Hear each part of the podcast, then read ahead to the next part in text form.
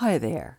I'm Dr. Noel Nelson, and it's my pleasure to share a few thoughts with you today, some uplifting, inspiring, and practical tips to help you find greater happiness and success in your life.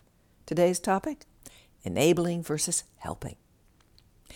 It is widely recognized that friends and families of people with various addictions or dysfunctional behaviors are frequently codependent, meaning that by what they say and do, friends and family enable people to continue their addictions or dysfunctional behavior. For example, when you make excuses for or cover up for an alcoholic partner's inappropriate behavior, you are enabling. In other words, making it easy for your partner to continue being an alcoholic.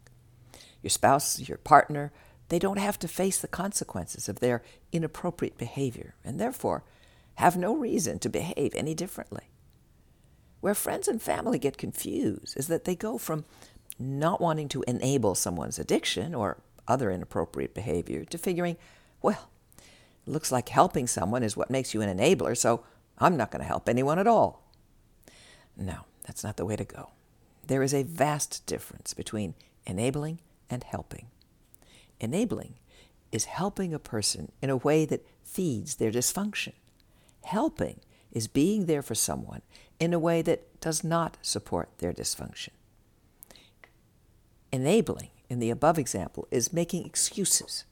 Helping is accompanying your partner to their very first AA meeting. However, figuring out what is helping versus what is enabling often is much more complex than making excuses versus accompanying to AA meeting and can require careful evaluation, which is why many people give up and just stop helping in general. Well, sometimes helping does involve some enabling.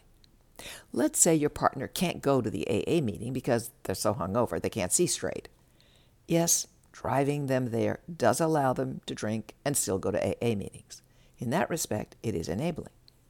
However, you have faith that if your partner attends meetings, well, eventually they will receive the support they need to heal themselves. In that respect, driving them to the meeting is helpful. How to resolve this dilemma? How to help without being an enabler? Start by telling your partner what you're doing. Give them consequences and hold to them. For example, I have faith in you and in the support you get at AA to heal yourself. However, I will not continue to help you get there when you're hungover. Being hungover is your responsibility, and you get to deal with it. I will drive you there today, but I will not drive you there again under the same circumstances. And stick to your guns. Oh, I guarantee your partner will test your resolve. If you refuse, while affirming your faith in them and suggesting alternatives, such as, I have faith in you and your ability to heal yourself. I'm so glad AA is a good place for you.